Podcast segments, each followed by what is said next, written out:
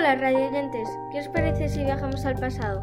Durante el primer trimestre entrevistamos a personajes desde el comienzo de la existencia humana hasta la Edad Antigua, que quedamos reflejado en un podcast.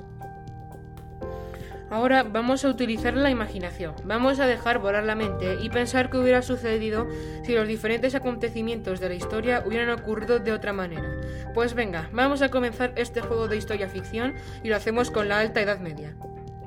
Vamos a situarnos, se llama Edad Media, a la etapa de la historia europea que comienza con la disolución del Imperio Romano de Occidente en el año 476 y concluye, y según distintos autores, con la invención de la imprenta en 1440 con la toma de Constantinopla por los turcos en 1453 o, o con la llegada de los europeos a América en 1492. Este periodo comprende más de 10 siglos y se extiende entre la Edad Antigua y la Edad Moderna. El concepto de Edad Media fue creado por los humanistas europeos de los siglos XIV y XV, quienes pensaban en su época como un renacimiento de la antigüedad grecorromana entre esa antigüedad llamada clásica y su época, la del humanismo y el renacimiento, se extendía una edad intermedia, que era menospreciada por la influencia que había ejercido la Iglesia cristiana en todos los campos del saber.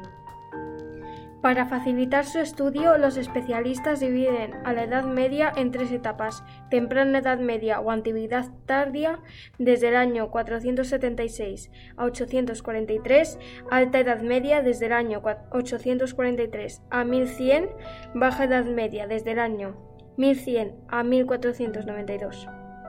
Vamos a concretar y comenzamos. En la península ibérica las invasiones germánicas o invasiones bárbaras surgen en el siglo V, que, que precipitaron el final del Imperio Romano de Occidente. Nos preguntamos, ¿Qué hubiera sucedido si el Imperio Romano hubiera continuado al comienzo de la Edad Media y los visigodos no hubieran invadido la península ibérica? Directamente, ¿no hubiera existido la Edad Media? En otro suceso es que los romanos hubieran seguido conquistando territorios y en todo el mundo se hubiera disfrutado de nuestra famosa y sana dieta mediterránea, donde no faltaban la verdura, la fruta, los cereales, la carne y el pescado. También se consumía mucha leche y un alimento básico era el trigo con el que se elaboraba el pan. No hubieran existido los reinos cristianos y por tanto los reyes católicos y con consecuencia no se hubieran descubierto América.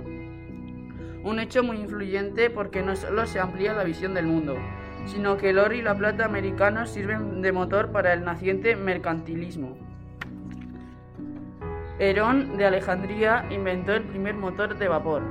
Si hubiese continuado los romanos se hubiera acelerado la llegada de la revolución industrial a la península ibérica y en todo el mundo, pues es probable que la tecnología se habría desarrollado de manera excepcional y se hubieran adelantado los inventos modernos. Así se habrían evitado pandemias como la nuestra o hubiéramos tenido antes una mejor calidad de vida con muchos siglos de antelación. Ahora vamos con otro planteamiento. ¿Qué hubiera sucedido si después de la entrada de los visigodos estos no se hubieran mezclado y aceptado las costumbres romanas? Los visigodos profesaban el arrianismo, mientras que los romanos practicaban el cristianismo, con lo cual hoy en día practicaríamos otra religión y no conoceríamos la Biblia como hoy, como hoy en día. No hubieran aceptado el latín y hablaríamos en la península una lengua germánica, por ejemplo el inglés. Se hubiera practicado la cultura de la cerveza en lugar de la cultura del vino tradicional en España. Nuestro aspecto físico sería muy diferente con ojos azules y fieros, los cabellos rubios, los cuerpos grandes y fuertes. En lugar de utilizar dinero, nuestro intercambio más común sería el trueque. Otro acontecimiento importante durante la Alta Edad Media es la que, es la que se conoce como conquista musulmana de Hispania, al principio del siglo VIII, que, que explica la formación y consolidación de Al-Ándalus así como la génesis de los principales reinos cristianos medievales peninsulares.